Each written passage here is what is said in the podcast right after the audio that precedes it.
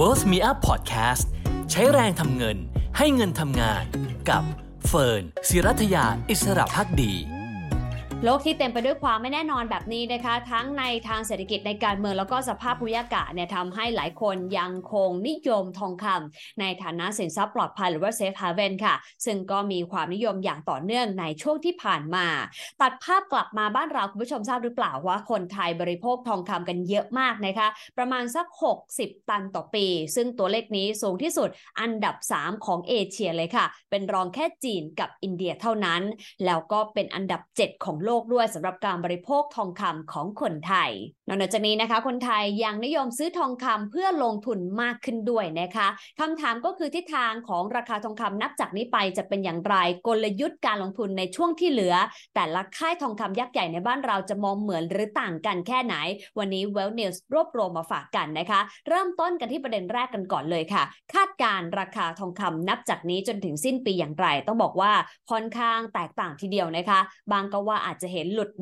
1,900 ดอลลาร์สหรัฐ และบางก็ว่าน่าจะทะลุ 2,000 ดอลลาร์สหรัฐค่ะ คือแนวโน้มตอนนี้มองว่า1,915 ถึง 1,945 อาจจะอยู่ช่วงนี้นะครับ แต่ว่าช่วงนี้กำลังมองว่าแฟกเคยประกาศว่าปีนี้อาจจะมีปรับครึ่งหลกเบี้ยอีกหนึ่งครั้งนะครับ แต่มองมองแล้วหลังๆนี้เขาคาดเขาว่า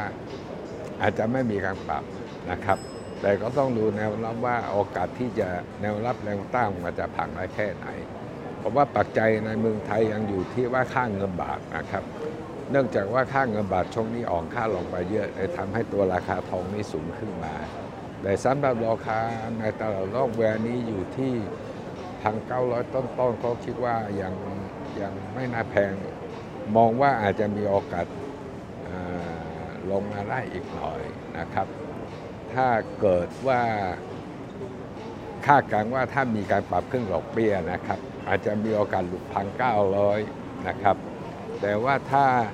แนวรับยังไม่หลุด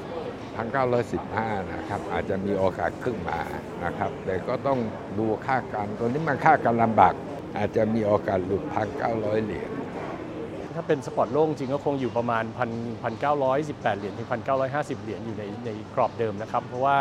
อาจจะมีการคาดการณ์ว่าทางดอกเบี้ยของสหรัฐอเมริกาจะคงอยู่ในระดับที่สูงต่อไปจนถึงสิ้นปีครับ จริงๆ ทองคำเนี่ยทุกคนรอเรื่องข่าวดีนะครับว่าดอกเบี้ยของสหรัฐอเมริกาเนี่ยอยู่ในระดับสูงมาค่อนข้างนาน แล้วก็รอในการปรับลดก็จะส่งผลให้ราคาทองอเป็นปัจจัยบวกได้ในระยะยาวนะครับ เพียงแต่ว่าในช่วงที่เหลือของปีนี้เรายังคงเห็นในเรื่องของ บอลยิวที่ยังสูงอยู่และดอกเบี้ยที่ยังคงระดับที่สูงอยู่ ไปอีกสักพักหนึ่งนะครับก็เลยทำให้คนที่ซื้อทองอาจจะต้องทยอยสะสมและอดใจรอนิดนึงครับแล้วค่อยไปลุ้นเอาอีกทีปีหน้าครับคือราคาทองคำตอนนี้เนี่ยมีการปรับตัวขึ้นมาอยู่ระดับประมาณ 1,940นะครับแล้วก็เคลื่อนตัวไซด์เวย์แถวระดับ 1,900 จนถึง 1,950 เหรียญมาสักระยะหนึ่งแล้ว ซึ่งตอนนี้กำลังรอสัญญาณเฟดนะครับที่จะเริ่มหยุดชะลอดอกเบี้ยหรือเริ่มลดดอกเบี้ย ซึ่งถ้าดูตัวเลขเศรษฐกิจภาพรวมเนี่ยอเมริกาเริ่มเห็นตัวเลขเศรษฐกิจที่แย่ลง นะครับซึ่งตอนนี้ถ้าไม่ว่าตัวเลขการจ้างงานหรืออะไรเมื่อไหร่เริ่มแย่ลงเนี่ยอันนั้นนะครับจะเริ่มเป็นผลดี ฉะนั้นระยะกลางตอนนี้ทองคำเป็นไซด์เวย์แต่ถ้าดูในระยะยาวเมื่อไหร่เฟดหยุดขึ้นดอกเบี้ยทางอเมริกาเนี่ยทองน่าจะมีโอกาสปรับตัวขึ้น และมีโอกาสได้เห็น 2,000 เหรียญส่วนถ้าเป็นทองไทยนะครับตอนนี้เราจะเห็นว่าทองไทยเนี่ยอยู่ระดับประมาณ 32,200 จนถึง 32,300 ก็ถือว่าขึ้นมายืนอยู่เหนือ 32,000ยังลงไม่ได้ไปแตะแถว 31,000 นะครับ เพราะว่าค่าเงินบาทตอนนี้ อ่อนค่ามากนะครับใกล้จะมาที่ 36 แล้ว ฉะนั้นถ้าบาทยังอ่อนค่าแบบนี้ ทองยังอยู่นี้ เราคิดว่าราคาทองน่าจะอยู่แถวประมาณ 31,500 แล้วมีโอกาสขึ้นไปแถวประมาณ 33,000 ได้ครับ ก็คือรอยระยะกลางกับยาวเนี่ยเรายังคิดว่าทองยังเป็นขาขึ้นอยู่ครับ แนวโน้มทองคำจากตอนนี้จนถึงปลายจนถึงเดือน 11 เชื่อว่าเป็นไซด์เวย์แนวรับใหญ่อยู่ที่1,900 1,880แปดร้อยแปดสิบแล้วถ้ามีเออร์เลอร์จริง ๆ มีโอกาสได้เห็น1,850นะคะ แต่แนวต้านเนี่ยเรามองที่ 1,930 1,950 แล้วถ้าเบรกขึ้นไปได้เรามอง 2,000 แต่ก่อนที่จะมีนโยบายของเฟดในเดือน 11 เชื่อว่ายัง sideway อยู่แถวนี้ หลังจากเฟด announce ครั้งสุดท้ายการปรับขึ้นอัตราดอกเบี้ย เชื่อว่าทองคำมีโอกาสไปต่อ เพราะฉะนั้นปลายปีมีโอกาสที่จะเห็น 2,000 ค่ะ ทองโลกเพิ่งจะลงมาต่ำกว่า 2,000 เหรียญ แล้วก็ไป test พันเก้าเหรียญแล้วก็ drop ลงไปต่ำกว่าพันเก้าเหรียญนิดหน่อย ตอนนี้กลับขึ้นมา 1,920 เหรียญนะครับสิ่งหนึ่งที่ทองพยายามทำราคาก็คือ 1,950 แล้วก็มีปัจจัยเกี่ยวกับสหรัฐอเมริกา เรื่องของดอกเบี้ย เรื่องของเงินเฟ้อซึ่งทุกคนทราบดีนะครับ ประเด็นก็คือว่าทองไทยจะกลับไปนิวไฮไหมสิ่งที่ผมอาจจะมองแล้วก็ออสเตรเลียจะมองเนี่ยก็คือว่าปีหน้าเป็นอาจจะเป็นปีที่มีปัญหาเรื่องสังเศรษฐกิจอีกเพิ่มเพิ่มเติมขึ้นอีก แล้วก็ แนวโน้มของทองคำอาจจะทำ new high ได้ในปีหน้าครับผมตัวเลขตอนนี้คือเราไม่ได้มองอยู่ที่ต่ำกว่า 30,000 แล้วนะครับ การการอยู่ที่ 32,000เนี่ยน่าจะเป็นตัว balance ของทองณปัจจุบันนี้นะครับสิ่งหนึ่งที่เราพยายามที่จะเห็นทองเนี่ยในแง่ขาขึ้นก็คือ 33,000 แต่มีก็มี upside gain บ้างที่อาจจะบอกได้ว่าทองอาจจะไป 33,000 กว่าบาท ก็คือเรื่องของ US ดอลลาร์ที่แข็งค่าขึ้น แล้วเงินบาทที่อ่อนค่าลงนะครับ แล้วก็เป็นโอกาสที่ทองจะกลับไปทำราคานิวไฮใหม่ ปัจจัยสำคัญที่สุดเลยนะคะที่จะส่งผลต่อราคาทองคำในช่วงที่เหลือของปีนี้ก็คือการประชุมของธนาคารกลางสหรัฐหรือเฟดค่ะ ซึ่งถ้าเฟดตัดสินใจยุติการขึ้นดอกเบี้ยนโยบาย ก็จะส่งผลให้ราคาทองคำมีโอกาสดีตัวไปถึง 2,000 ดอลลาร์สหรัฐต่อทริออนนะคะ ซึ่งนั่นก็ทำให้ราคาทองคำบ้านเรา มีโอกาสไปแตะได้ 33,000 บาทอีกครั้งหนึ่ง ตรงกันข้ามค่ะ ถ้าเฟดมองว่าเงินเฟ้อยังคงคุมไม่ได้ และต้องขึ้นดอกเบี้ยนโยบายต่อไปในช่วงที่เหลือของปีนี้ อาจจะเห็นราคาทองคำหลุด 1,900 ดอลลาร์สหรัฐด้วย ซึ่งนั้นก็เป็นสิ่งที่เราต้องระมัดระวังค่ะแต่ก็ใช่ว่าปัจจัยของเฟดเพียงลำพังจะส่งผลต่อราคาทองคำทั้งหมดนะคะ เพราะว่ายังมีอีกหลายปัจจัยที่ต้องตามกันต่อ ไม่ว่าจะเป็นเรื่องของภาวะเศรษฐกิจโลก รวมถึงเรื่องของความขัดแย้งทางภูมิรัฐศาสตร์หรือว่า geopolitical risk และปัจจัยรัสเซียยูเครนนะคะว่าจะยืดเยื้อต่อเนื่องยาวนานมากน้อยแค่ไหน ส่วนค่าเงินบาทของไทยที่อ่อนค่าก็ส่งผลบวกต่อราคาทองคำในประเทศอีกด้วยนะคะ ดังนั้นที่เราต้องตามกันต่อก็คือ แล้วเราควรจะใช้กลยุทธ์อย่างไรในการลงทุนทองคำจะถือสั้นเก่งกำไรหรือลงทุนระยะยาว และควรมีทองคำในพอร์ตมากน้อยแค่ไหนคะแต่ระยะสั้นนี่ยังยังพอลงทุนได้นะครับ แต่ระยะยาวมองว่าอาจจะลงนะครับ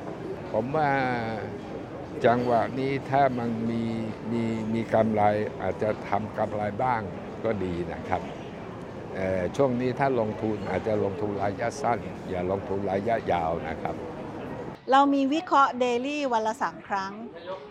แนวโน้มในการลงทุน เพราะฉะนั้นน่าจะไปดูแนวรับแนวต้านแถวนั้น ก็ลงทุนตามแนวรับแนวต้าน โดยที่เรามีโปรเจกต์ว่าสั้นเป็นยังไงกลางเป็นยังไงและยาวเป็นยังไง แถวนี้ก็ไม่เลวนะคะ แต่อย่าซื้อเต็มหมดเพราะเชื่อว่ามีโอกาสย่ออีกค่ะใช่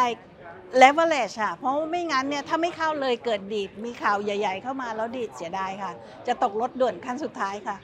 กลยุทธ์นะครับก็คือช่วงนี้เราคิดว่าราคาทองน่าจะเข้ามาซื้อแถวระดับแนวรับ ถ้าเป็น Gold Spot เนี่ยอยู่ที่ 1,890 เป็นแนวรับแรก แนวรับ 2 อยู่ที่